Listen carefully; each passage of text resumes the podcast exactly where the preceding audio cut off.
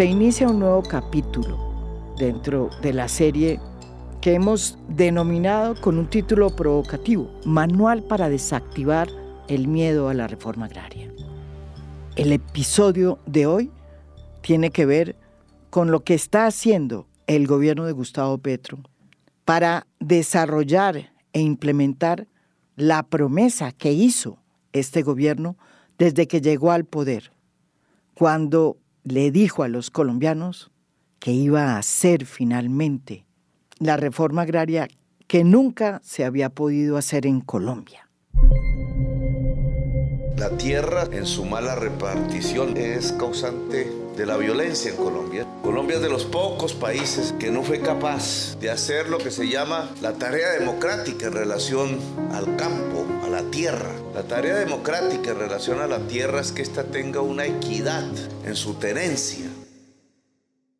De todas las reformas que prometió Gustavo Petro, la única que no requiere pasar por el Congreso es precisamente la reforma agraria. ¿Y por qué? Pues porque el Estado colombiano tiene desde hace tiempos el marco jurídico y los instrumentos para llevar a cabo la reforma agraria. Lo que ha faltado es voluntad, voluntad política. Nos sobran normas.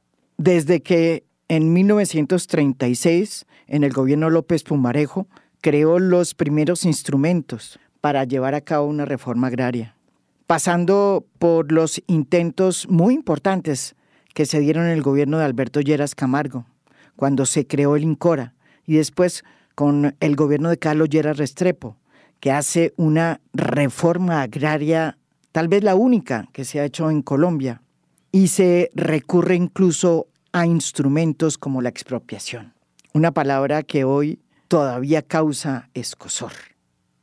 Sin embargo, a pesar de estos intentos importantísimos de Carlos Lleras Restrepo, la reforma agraria se trunca. Y Colombia va a tener que esperar muchos años para que en la agenda pública se vuelva a hablar de reforma agraria. El primer intento se dio en el gobierno de Juan Manuel Santos, cuando se firmó el acuerdo de paz con las FARC y se planteó el punto uno, la reforma rural integral, que era el comienzo de una reforma agraria.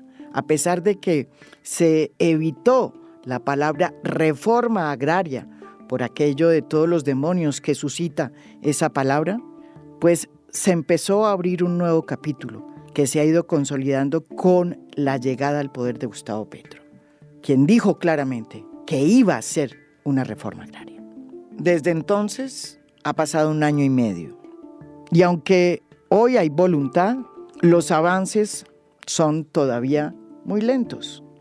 El gobierno se comprometió a conseguir un millón quinientas mil hectáreas de los tres millones de hectáreas que se pactaron en el acuerdo de paz en el fondo de tierras, creado para darle tierra a los campesinos que no tienen. De ese millón quinientos, a pesar de todas las nuevas políticas que se han implementado y a pesar de que Gustavo Petro le dio al Ministerio de Agricultura un presupuesto astronómico que nunca ha tenido ese ministerio precisamente para la compra de tierras, pues hasta ahora solo se han podido comprar cincuenta y siete mil hectáreas. Hay que aclarar que el fondo de tierras que se pactó en el acuerdo de paz tenía que nutrirse de varios frentes para que llegaran allá nuevas tierras, para que fueran repartidas a los campesinos y a colombianos que no las tenían. Una parte era a través de los baldíos, otra parte era a través de las tierras incautadas por la S A E, que les pertenecían a los narcotraficantes. Y otra parte era a través de la compra de tierras. De las cincuenta y siete mil hectáreas que se han comprado en este gobierno, en este año y medio, treinta y siete mil fueron puestas vía la S A E, como bien lo aclaró aquí, lo dijo y lo expuso su director, Daniel Rojas Medellín. Nosotros tenemos el reto de poder poner para la reforma agraria un millón y medio de tierras, Ese. de hectáreas, perdón, de hectáreas. de hectáreas de tierra productiva. Y eso es, no es un reto menor. Uh-huh. Como yo le decía, pues aun cuando S A E ha dispuesto treinta y siete mil, yo no me siento bien. Yo tengo para este año, y le he dicho a mi equipo que este año mínimo tenemos que poner cien mil hectáreas a la reforma agraria. Cerca de siete mil novecientas ochenta hectáreas han sido obtenidas y compradas vía el acuerdo de Fedegán. Un acuerdo histórico, sin duda alguna, porque por primera vez la voluntad de un gobierno que quería hacer la reforma agraria se unió con los sectores ganaderos que siempre habían sido reacios a la reforma agraria. Pues bien, este acuerdo con Fedegán selló una alianza imbatible que nunca ha existido en Colombia y que abrió la posibilidad real de hacer una reforma agraria en Colombia, sin que manos negras e invisibles se interpusieran en el camino. Nuestra invitada de hoy es la persona encargada, la que tiene que llevar a cabo esta reforma agraria, la ministra de Agricultura, Jhenifer Mojica. Bienvenida, ministra, aquí en A Fondo. Usted, que es una estudiosa de todo este tema de la tenencia de la tierra, de cómo el conflicto en Colombia se fue nutriendo precisamente alrededor de los problemas que había de acceso a la tierra, ¿me puede responder esta pregunta? ¿Por qué en Colombia llevamos más de un siglo intentando hacer una reforma agraria y no hemos podido? Muchas gracias. Muchas gracias por analizar a fondo estos temas que son tan sensibles pero tan necesarios si queremos construir una Colombia moderna, desarrollista y que nuestro sector agrícola jalone el crecimiento de la economía. Bueno, las reformas agrarias Eh, en el mundo han sido una necesidad para que los países se puedan desarrollar. En Colombia esto ha sido un pospuesto, llevamos sí, un siglo al menos intentándolo, aunque hay estudios como los que muestra el doctor Apolinar Díaz Callejas, que muestran que incluso antes de la independencia había intentos reformistas, hubo intentos reformistas, por ejemplo, por Manuel Murillo Toro en mil ochocientos sesenta, también por Tomás Cipriano de Mosquera cuando amortizaron las tierras de la iglesia. O sea, hemos He tenido siempre intentos de reforma, pero el problema en Colombia es que las reformas agrarias no se hacen, o la última, que fue la de Lleras Restrepo, no se hace porque hay una violencia atada a la tierra.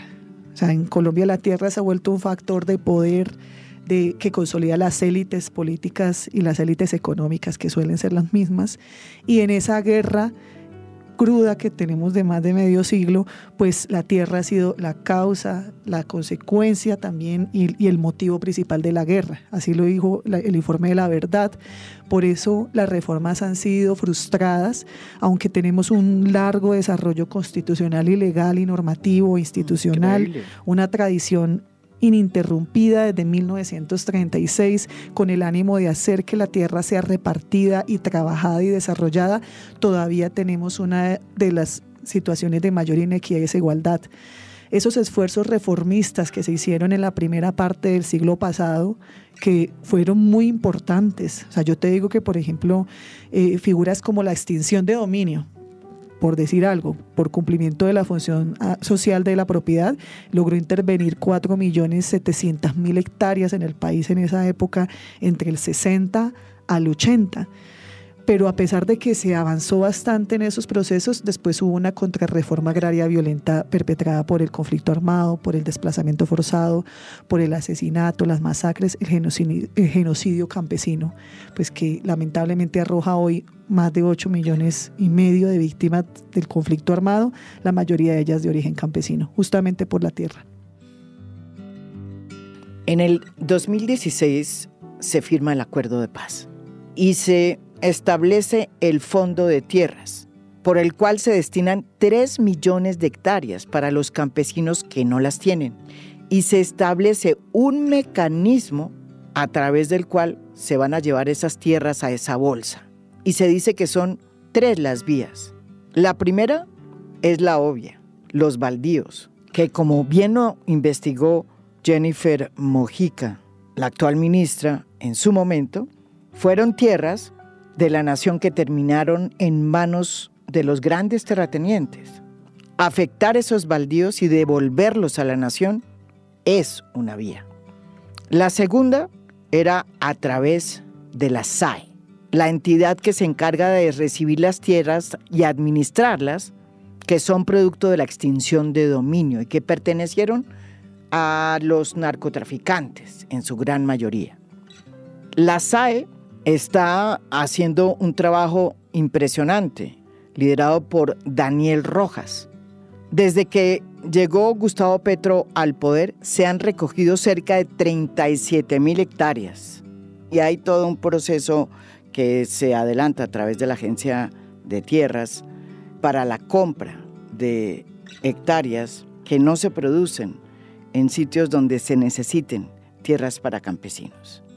Eso lo está haciendo por primera vez, y lo hemos dicho aquí muchas veces, de la mano del sector que siempre estuvo reacio a sentarse a hablar de reforma agraria, los ganaderos. A través del acuerdo con Fedegán se logró pavimentar y allanar una carretera que une hoy al gobierno colombiano y su voluntad de hacer la reforma agraria con los ganaderos. Ministra, yo quiero que me aclare cuál es la diferencia que hay entre esta reforma agraria que pretende hacer Gustavo Petro y las reformas fallidas que, por ejemplo, se hicieron en el siglo pasado. Todas muy importantes porque, repito, nos dieron el marco jurídico para poder impulsar la que hoy está planteando Gustavo Petro. Yo creo que es importante decir que la reforma agraria que este gobierno sueña y quiere hacer no es la reforma agraria antigua del siglo pasado, eh, que solamente tiene unos instrumentos y los aplica. Efectivamente, nuestra reforma es una reforma rural integral que busca cumplir el acuerdo de paz, que es todo el punto uno, eh, y que busca además generar una transformación de nuestro sector agropecuario para hacer que Colombia se vuelva un país desarrollado en su agricultura. O sea, nuestra reforma agraria lo que quiere es hacer de verdad de Colombia una potencia agroalimentaria. Nosotros tenemos cuarenta y tres millones de hectáreas en Colombia con vocación agrícola, eh, en donde tenemos todos los pisos térmicos, en donde tenemos la segunda, somos el segundo país en el mundo de mayor disposición de agua dulce, tenemos una biodiversidad increíble, porque aquí compartimos unas condiciones geográficas y estratégicas ambientalmente que hacen que seamos únicos. Más de setenta hortalizas, otro tanto de frutas todos los días del año. Uh-huh. No tenemos estaciones tan marcadas y eso hace que tengamos una, una proveeduría de alimentos estacionaria que hace que todo el año podamos producir más de quinientas semillas de maíces y frijoles. Se hace maíz en todos los pisos térmicos y regiones del país. O sea, tenemos todo para crecer. Pero esa frustrada reforma agraria violenta, del conflicto armado, eh, de, de acuerdos políticos de, entre élites que impidieron avanzar en, en esto, lo que ha pospuesto es el desarrollo de la economía colombiana.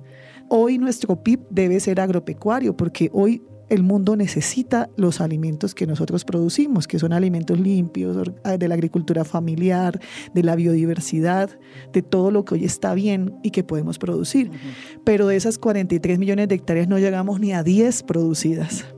O sea, nosotros tendríamos que crecer al menos do- el doble o el triple de nuestra producción agrícola para poder tener este sueño en un sector que es el sector que más empleo genera, que más eh, ingresos genera en la ruralidad.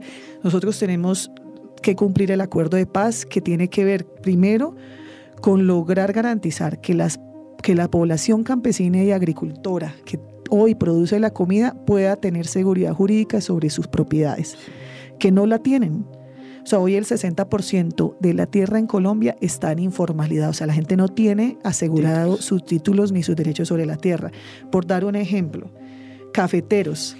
Más del setenta por ciento de los cafeteros. Y eso que cafeteros es un sector que lleva ciento veinte años en nuestro país, siendo además la bandera de, de nuestro producto nacional. Yo no puedo creer que yo llego al ministerio y encuentro que los cafeteros, el setenta por ciento no tienen la propiedad de su tierra.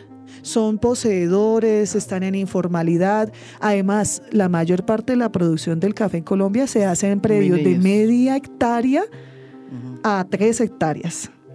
¿Ustedes pueden creer eso? O sea, si te estoy diciendo que tenemos cuarenta y tres millones de hectáreas para producir comida y los cafeteros, los ochocientos cincuenta mil familias cafeteras, la mayor producción está en tres, media hectárea, tres hectáreas, en ciento veinte años de agricultura cafetera. Eso es lo que nos mantiene en la pobreza, de verdad, sumidos. Entonces los cafeteros, con todo el esfuerzo de sus familias, de la, la gente que le pone el pecho al clima, a las, a las ruinas, a la caída de los precios del dólar, de eso depende nuestra comida. Miren, el setenta por ciento de nuestra comida la produce la agricultura familiar. Porque el setenta por ciento, porque el treinta por ciento restante son importaciones que hacemos especialmente de alimentos para animales, porque aquí no tenemos producción de maíz, ni soya, ni alternativas. En eso también tenemos que trabajar. Pero si uno quita eso, básicamente nuestra comida depende de, de los traspatios y de los microfundios.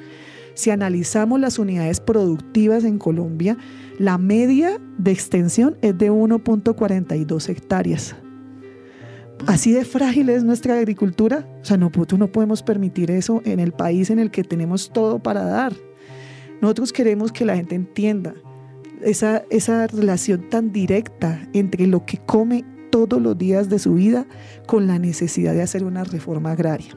Pero yo quisiera que pudiéramos hacer un diálogo muy franco para entender que reforma agraria no son esos fantasmas, ni esas fake news, ni esas cortinas de humo que invitan a tener zozobra y temor. Porque eso es lo que han hecho para evitar las reformas agrarias en el pasado. Pero yo creo que hoy es un momento para entender que la reforma agraria es hacer que produzcamos comida. Y el punto central es que nosotros vamos a activar todas las rutas. Una de esas nuevas rutas es precisamente que esta es una reforma conciliada, que es un tema muy interesante, con los grandes dueños de las tierras, que fueron los que concentraron o los que terminaron teniendo las tierras muchas veces por cuenta de lo que sucedió en el conflicto armado. Esa es una ruta, y es una ruta nueva, novedosa, que aparentemente todavía pues no ha dado todos sus frutos, porque de los cincuenta y siete mil hectáreas que tenemos, pues solamente unas siete mil o ocho mil provienen de ese acuerdo. Pero digamos que están comenzando las cosas y tienen que avanzar, me imagino, mucho más eh, rápido en un futuro cercano. La pregunta es esta, ministra. El hecho de que esta reforma sea una reforma voluntaria y conciliada con los ganaderos es un hecho muy especial y particular de este proceso. Y lo segundo, ¿por qué es este proceso un proceso que se dedica a comprar tierras al valor comercial que generalmente está impuesto pues, por el dueño de la tierra? Aquí en A Fondo, en esta serie, expertos como Alejandro Reyes han dicho que por esa vía hay un peligro que hay que evitar, y es precisamente el de gestar una burbuja en el tema de el precio de la tierra, porque se podría aumentar el precio de las hectáreas en beneficio de unos, de los de siempre, como si lo más importante de esta reforma fuera comprar tierras caras y no ponerlas a producir en manos de campesinos. Pienso yo que allí eh, también pues falta eh, un poco más de agilidad y astucia también para que la Agencia de Tierras y la Agencia de Desarrollo puedan tener una reacción mucho más directa a este tipo de oportunidades. Pero, por ejemplo, ahora que estamos convocando al acuerdo nacional con distintos actores sobre las tierras y la reforma agraria, queremos invitar a estos sectores que tienen grandes extensiones de tierra en estas condiciones improductivas a que Se, se animen a ser parte de la reforma. O sea, no vean la reforma como un monstruo, un fantasma al cual temer, sino que entiendan que cuando el campo se desarrolla en nuestro proyecto de reforma agraria, todo el mundo va a ganar, y el proyecto lo que busca es que se genere riqueza, que el P I B rural aumente, que la ganadería se enriquezca y que finalmente estos campesinos que siempre habían estado excluidos también hagan parte del negocio. Una de esas rutas, ministra, es que este gobierno ha decidido comprarle tierras a los grandes terratenientes al precio que ellos piden, es decir, al precio comercial, y no al precio que determina un avalúo catastral. Esta ruta, que es una ruta novedosa, tiene un peligro que lo señaló aquí el experto Alejandro Reyes, quien dijo que había un peligro si no se hacen las cosas bien, y es el de producir una burbuja en el precio de la tierra, un incremento en el precio de las mejores tierras en Colombia, que puede terminar llenando los bolsillos de los grandes terratenientes, en lugar de que eso termine decantándose en una verdadera reforma agraria donde los campesinos se vuelvan productores. Esto dijo Alejandro Reyes en A Fondo. Es decir, María Jimena, comprar las tierras en el mercado al precio comercial que pidan los propietarios es absurdo. Transferir las rentas que quieren capturar los propietarios, pasarlas del presupuesto público a los bolsillos de los dueños de la tierra. A mí me parece un error estratégico hacer esa compra a precios comerciales. Lo otro, comprar al valor comercial que quieren los propietarios, es de facto aumentar los precios de la tierra en Colombia. Porque cuando surge un sí. comprador con una chequera de cinco billones de pesos en el bolsillo, sí. se le abre el apetito a todo el que tenga cinco hectáreas para vender, va a querer vendérselas al gobierno. Exacto. Eso Pero ¿qué van a ofrecer? Van a ofrecer las tierras marginales, las peores tierras. ¿Cuál es su reflexión al respecto, ministra? Los datos de verdad son muy drásticos. En novecientos cinco municipios, el, el avalúo catastral de la tierra es inferior al veinte por ciento del avalúo real. O sea, la, la propiedad rural claro. en Colombia no paga los impuestos de lo que vale. Pero con todo y eso, nosotros estamos diciendo, pagamos la tierra al precio del avalúo comercial en aras de la paz, de que todo el mundo se sienta bien. Nosotros no podemos permitir que en medio de esta fragilidad de nuestra agricultura, hay que proteger a los productores. Yo también quisiera afirmar aquí de manera muy categórica, y quiero que quienes escuchen, por favor, ayuden a reproducir este mensaje. Este gobierno, su prioridad es proteger a los agricultores colombianos. ¿Qué dice usted de, este, de esta alarma que se prende, que, ha, que la ha prendido, y en una sana lógica, Alejandro Reyes? Nosotros la tenemos muy clara también y diagnosticada internamente. O sea, la reforma no se puede terminar eh, derivando en una simple transacción económica de compras de predios para transferir y ejecutar presupuestos. Uh-huh. Y muchas de las discusiones también han tenido que ver con eso. O sea, yo tengo que tener claro primero qué es lo que voy a desarrollar, qué tipo y perfil también de productores y campesinos o de organizaciones pueden hacerlo con acompañamiento. O sea, empezar de atrás hacia adelante, sí. y ahí sí comprar la tierra. No comprar por comprar las tierras, y de hecho ese es uno de los desafíos que esperamos que en la nueva dirección de la Agencia Nacional de Tierras pueda entenderlo de manera integral, y es que la reforma agraria es, una, es también una transformación territorial de fondo y profunda sobre, sobre, el, sobre las realidades del campo, y que no solamente es comprar tierras y gastar presupuesto. O sea, si eso se hace desordenadamente, si no se integra en lo productivo, si no se da la concurrencia de acompañamiento, pues nos puede terminar pasando que se ejecuta un, un presupuesto muy alto en comprar tierras nueve punto uno billones. Después nadie va a desarrollar, y que al cabo de unos años eh, de, probablemente el mismo vendedor se las vuelva a comprar mm. al campesino que, que si no desarrolla la tierra, pues no va a tener cómo mantenerla. Pero ¿cómo es entonces la política de compra de tierras con Fedegán? ¿Y cuántas tierras han sido ofertadas por esa vía?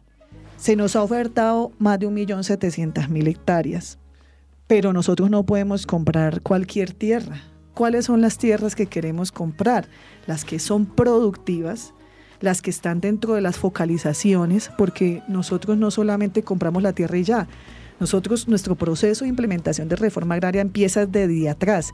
¿Dónde tengo mercados que son mercados de alimentos? Porque nuestra apuesta desde una potencia agroalimentaria. ¿Dónde tengo mercados para crecer?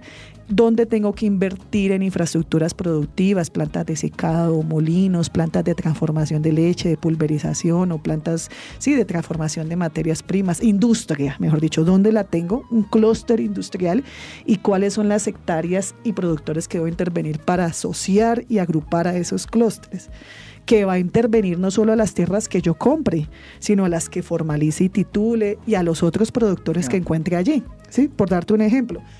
Decidimos hacer una planta eh, láctea gigantesca en Nariño, en Huachucal, y ese incorpora más de cincuenta mil productores lecheros, porque necesitamos que todos ellos traigan leche para poder que tengan nivel de productividad. Una inversión multimillonaria. Vale la pena porque estoy generando un desarrollo que irradia toda una región. Así es que estamos pensando. Entonces, por eso tiene que estar focalizada. También nosotros queremos comprar tierras de grandes extensiones que nos permita hacer una intervención mucho más fuerte uh-huh. en inversiones, en asociatividad de los campesinos, etcétera. Porque obviamente no vamos a ir predio a predio pequeño. Además, nosotros no podemos comprar predios pre- pequeños para entregarle a otros pequeños, porque eso no es reforma agraria. Y entre otras cosas, quisiera explicar una de las causas por las cuales no es tan alta la viabilidad de predios que se nos ofrecen para comprarlo, que más o menos la, la tendencia es cincuenta por ciento. O sea, el cincuenta por ciento de los predios que nos ofrecen son viables para comprar. Uh-huh. Una de las razones es porque está llegando gente, incluso ganaderos, porque a nosotros nos llegan ofertas de ganaderos por dentro y por fuera de, de, fe, de, la, de lo que nos remite Fedegán y de otros sectores. Cualquiera puede ofrecer hoy sus tierras, las, las sacamos porque hay gente que presenta la opción de venta de sus tierras porque están quebrados, porque por situaciones económicas y créditos que no pudieron pagar. No, en un gobierno que está diciendo que va a hacer reforma agraria, nosotros la primera reforma es evitar que los productores y los agricultores pierdan su capital y su patrimonio. Incluso estamos saliendo al rescate, por ejemplo, de ahora, esas personas. Claro. Mira que ahorita, por, otra vez cafeteros. Muchos de los cafeteros hoy, al menos hay cinco mil casos que nos han puesto y estamos mirando, evaluando. Muchos de ellos hoy están quebrados por incumplimiento de, de unos contratos de ventas a futuro que uh-huh. se dieron. Eso es una cuestión que es compleja, pero hoy los están rematando en procesos judiciales. Nosotros no podemos permitir que a los cafeteros les quiten claro. sus tierras. Y así otros deudores, arroceros, etcétera. O sea, no. Nuestra primera reforma es evitar que la gente pierda. Entonces, cuando viene gente a ofrecernos tierras porque está quebrado, nosotros no podemos comprarle okay. la tierra. Nosotros lo que tenemos es, si esa persona es productor, agricultor serio, de verdad comprometido, se le ayuda. Obvio, eso es lo que tenemos que hacer. Volviendo al acuerdo de Fedegán, yo creo que es muy importante explicar el acuerdo de Fedegán también. ¿Qué significa el acuerdo de Fedegán en un país donde la reforma agraria siempre ha sido un monstruo que hay que enfrentar y evitar? Y que produce toda suerte de temores y de miedos, y que desata tempestades. Cuando inicia el gobierno se hace acuerdo con Fedegán, y creo que el mensaje que el gobierno nacional en su momento quiso era decir justamente esta es una reforma voluntaria y conciliada, donde podemos construir país, y esa ha sido la, la intención inicial uh-huh. que Fedegán como gremio que agrupa a una gran parte de ese sector que tiene grandes latifundios pudiera facilitar y canalizar el diálogo para que esta gente, que incluso muchos están encartados con las tierras, porque ahí también hay unas rupturas generacionales, eh, hay muchos ganaderos que ya sus hijos no quieren hacer ganadería, que ya estudiaron y se fueron al exterior y que ya nadie trabaja el agro, que ellos también tam- puedan capitalizarse y vender las tierras y, y de paso ayudar. Esa era la idea, y allí Fedegán arranca con este impulso de tratar de facilitar el diálogo. No es que Fedegán sea un tramitador, sino que genera un diálogo con los ganaderos asociados a ellos. También se ha hecho este tipo de canales directos con otros propietarios de tierras. Hay ganaderos que no están asociados a Fedegán. Se abrieron canales de comunicación para que la gente ofreciera directamente vender tierras. Uh-huh. Hay muchas ofertas de tierras que se han puesto en consideración de la Agencia Nacional de Tierras para ser compradas, pero el ritmo realmente no ha sido eh, tan eficiente como hubiésemos querido. Ahora, no quiero justificar, pero aquí desde la década de los setenta, ochenta no se hacía esto, se había abandonado eh, y se había incluso eliminado las instituciones públicas y teníamos una agencia de tierras decrépita pensada más como un banco que como una autoridad de tierras. Eh, centralizada en Bogotá, sin presencia territorial, sin topógrafos, sin equipos técnicos para hacer su trabajo. Entonces fue empezar y ya se ha venido generando esa capacidad, porque no solamente depende de la Agencia de Tierras, también depende del I G A C, que avance en temas de avalúos y catastro, también depende de notarías y de oficinas de instrumentos públicos. O sea, es una interdependencia. Y la Agencia que, del Desarrollo. Que, para y la Agencia para concurrir, la Agencia de Desarrollo Rural. Uh-huh. Creo que ahí hemos aprendido y avanzado.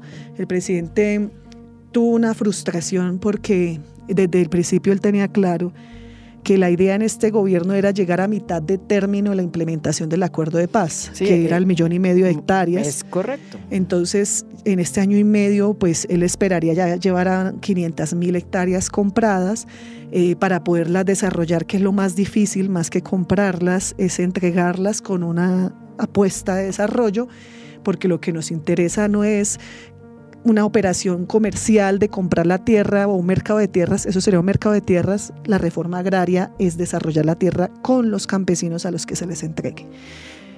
Creo yo que hay muchas dificultades cuando se compra tierra en Colombia y eso se evidencia aquí, porque Colombia tiene muchos entuertos en sus registros de instrumentos públicos, porque las tierras despojadas no pueden ser compradas, porque deben ser restituidas a las víctimas, uh-huh. porque están en zonas ambientales que limitan la posibilidad de compra o en zonas de riesgo, o no está formalizada la propiedad, sino tienen como vicios en las cadenas de, de transferencia de propiedad.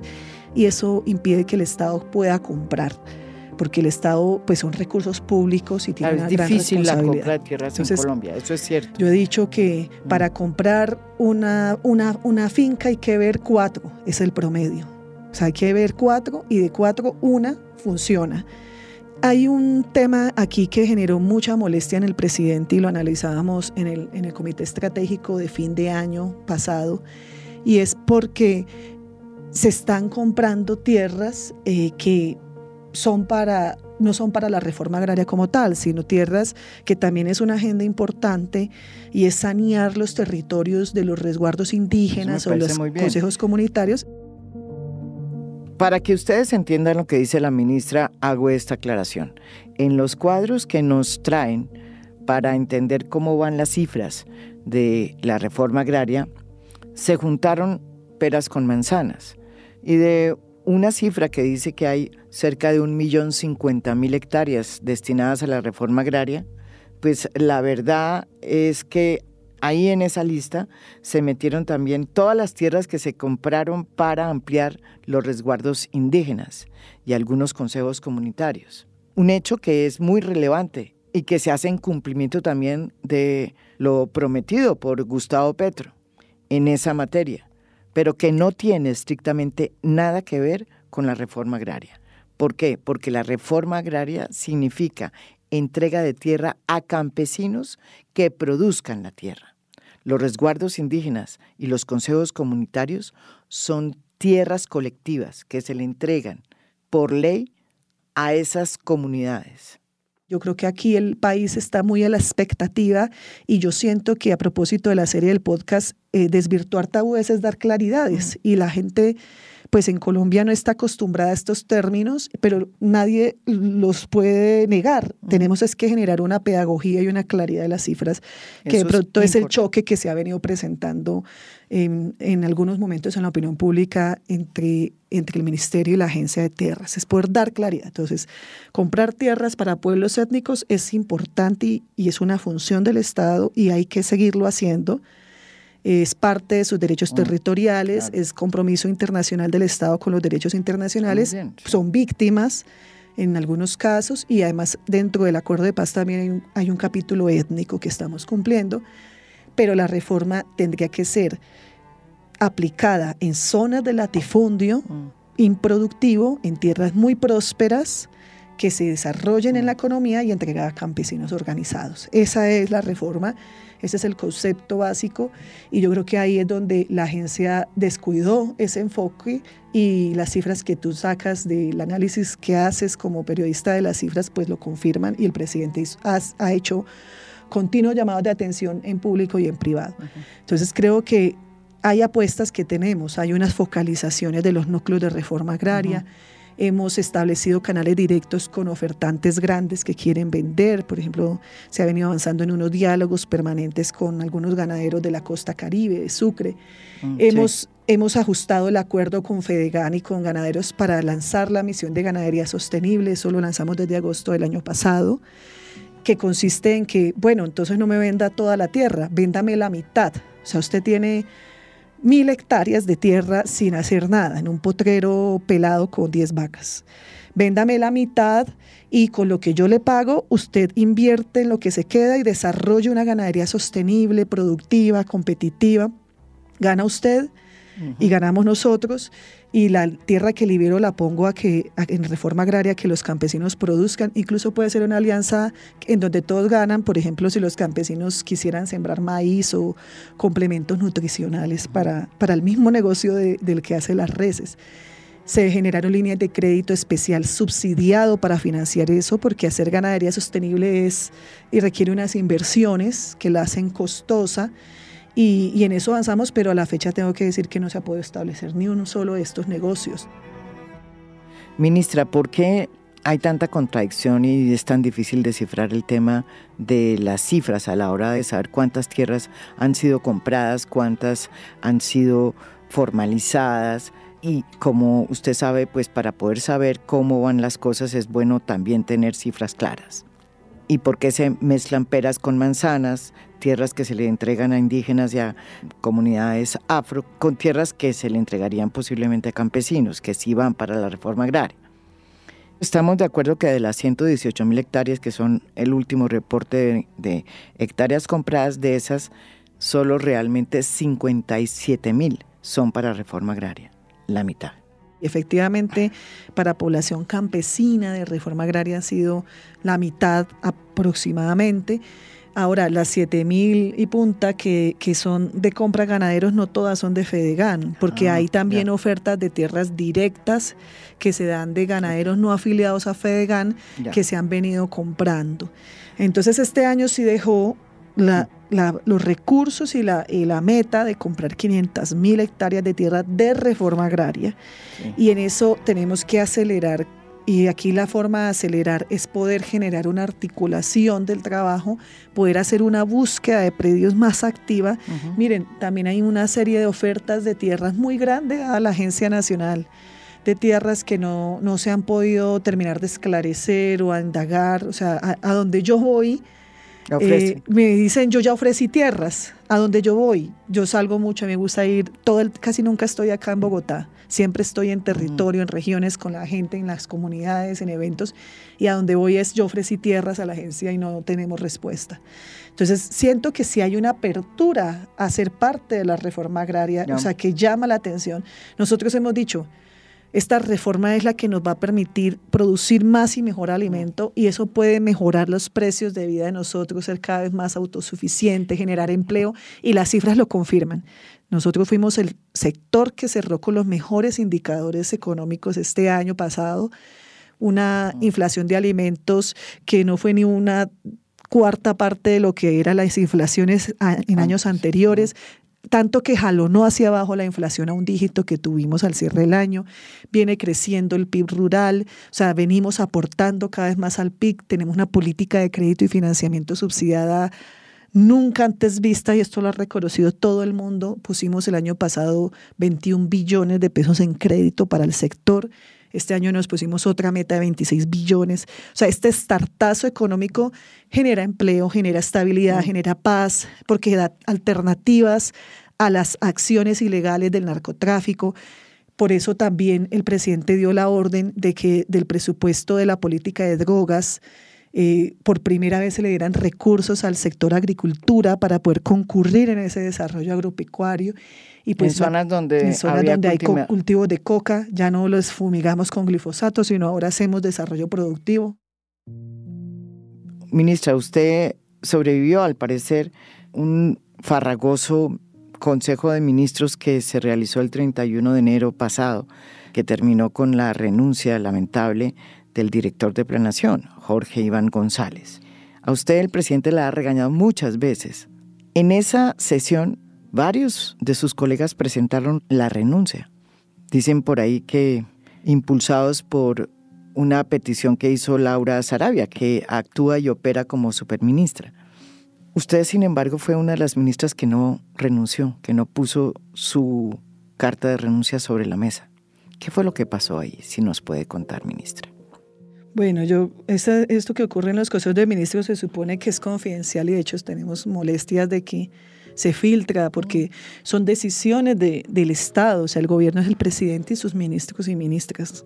Y nadie punto. Más no tendría por qué revelarse las discusiones y tenemos unas obligaciones legales de no filtrar la información, ah, uh-huh. porque se discuten decisiones de política que tienen consecuencias económicas o claro. decisiones pues, de, de gobierno. Yo nunca antes me había fijado que se filtraran informaciones de consejos de ministros y eso realmente es lamentable y, y, y triste y no queremos que pase más. Yo puedo decir lo, lo que yo viví y sentí. Primero, el presidente no le pidió la renuncia a nadie, no hubo tal remesón ministerial. Yo creo que eso más lo está agitando quienes quieren tener cuotas burocráticas y participar, y esa no es la política que el presidente Gustavo Petro propone. Uh-huh. El presidente no es, exige ejecución simple y pura, lo que exige es la materialización de su programa de gobierno. Es decir, que eso que prometimos se vuelva una realidad, porque finalmente uno puede ejecutar pero no cumplir el programa de gobierno. Y es ahí donde él hace la llamada atención. Ojo, que mandos medios o esos funcionarios no transforman su pensamiento, no se conectan con la apuesta política de gobierno, con las prioridades de Estado y, y entonces para quién trabajan. Es como, la, como preguntas que quedan. Yo creo que nosotros estamos planteando un cambio por completo de lo que era el Ministerio de Agricultura, porque estamos planteando un ministerio que de verdad ayude a desarrollar la agricultura, que haga inversiones fuertes en, el des, en la agroindustria, uh-huh. que pueda llegar a los temas neurálgicos, que faciliten que a los que producen alimentos en sus distintas escalas lo puedan hacer mejor y más, eh, que tiene unas políticas de financiamiento gruesas. O sea, yo en mi sector yo no tengo posición. Es pero cierto, ¿no? Hacia afuera, o sea, la verdad, porque ¿quién va a estar en contra de desarrollar más y mejor? La oposición sea quienes tienen intereses mezquinos, internos y una agenda de pronto que, quiera, que hayan perdido privilegios o cualquier cosa, pero en principio en la política que queremos todo el mundo está de acuerdo. Nosotros tenemos la convicción de que la reforma agraria es imparable, porque el mundo necesita y nosotros producir alimentos. O sea, avanzar en la reforma agraria es avanzar en la lucha contra el hambre en nuestro país. Aquí un tercio de la población no accede a los alimentos que, que necesita. Y en esas zonas que tenemos que hacer la reforma agraria es más. Por ejemplo, en la costa Caribe, el cuarenta por ciento de la población está en insuficiencia alimentaria. En la, en el, en, en el, en la parte del, del Pacífico, la mitad de la población. Incluso en las principales ciudades hay sectores, barrios populares que no se alimentan. Entonces, hacer reforma agraria es avanzar en, en la lucha contra el hambre y yo creo que en eso todos tenemos que entender. Y además porque es inevitable, porque en este momento el mercado también, las presiones que se tienen hacen que todos tengamos la necesidad de desarrollar la tierra. Entonces yo creo que aquí podemos hacerlo con senso, sin miedo, sin los tabúes que se tienen. Aquí nunca nadie cuestionó que se hicieran compras de tierra, ni siquiera expropiaciones para hacer las vías cuatro G o para hacer el metro, y están haciendo expropiaciones, o para hacer una represa, nadie tuvo problema porque entendemos que el desarrollo de esas agencias son importantes, desarrollar vías, desarrollar infraestructura, desarrollar hidroeléctricas, desarrollar puertos. Si entendemos que eso es importante, ¿por qué no vamos a entender que hacer alimentos también lo es? Yo creo que hoy estamos en otro tiempo. Y esos antagonismos de antaño, viejos, de la gente que todavía está en el siglo pasado y que generan odio y eso ya se quedó en el pasado. Hoy estamos en un momento, yo siento, de optimismo. Distinto, ¿no? Distinto. Esto es increíble. Por primera vez no hay oposición para hacer una reforma agraria. Yo creo que no. Yo creo que sobre la mesa no. Me imagino que hay gente que quiere capitalizar por debajo de la mesa, infundiendo temores y otras cosas. Yo creo que hoy estamos de acuerdo en que la tierra la tenemos que desarrollar. Es evidente que si uno mira las cifras, ya cuando uno las entiende, las desglosa, que los avances en reforma agraria todavía no son los que se esperaban. Sin embargo, también hay que decir que por primera vez hay un gobierno con la voluntad política de sacar adelante esta reforma que se le debe al campo colombiano y a los campesinos que hasta hoy no tienen tierra. Esta es tal vez la reforma que podría hacer Gustavo Petro y su gobierno del cambio. Si hace la mitad de lo que está planeado, puede pasar a la historia. Ojalá se enfilen todos los esfuerzos hacia esta misión, porque es la única manera de transformar el campo, un campo atrasado por cuenta del conflicto armado. Todavía estamos a tiempo de que todas las agencias se conecten, las políticas se afinen y se impulse esta reforma agraria. Ya es hora de que se haga en Colombia una reforma agraria. En el próximo capítulo de esta serie del Manual para desactivar el temor frente a la reforma agraria, vamos a hablar con el presidente de Fedegán, José Félix Lafaurie.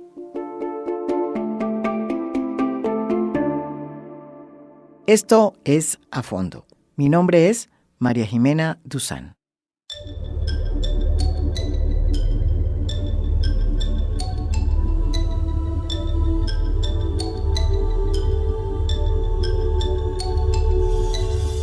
A Fondo es un podcast producido por Mafialand. Productor general, Juan Pablo Conto. Gestora de audiencias, Beatriz Acevedo. Postproducción de audio, Daniel Chávez Mora. Música original del maestro Oscar Acevedo. Nos pueden escuchar también en mi canal de YouTube. Gracias por escuchar. Soy María Jimena Duzán.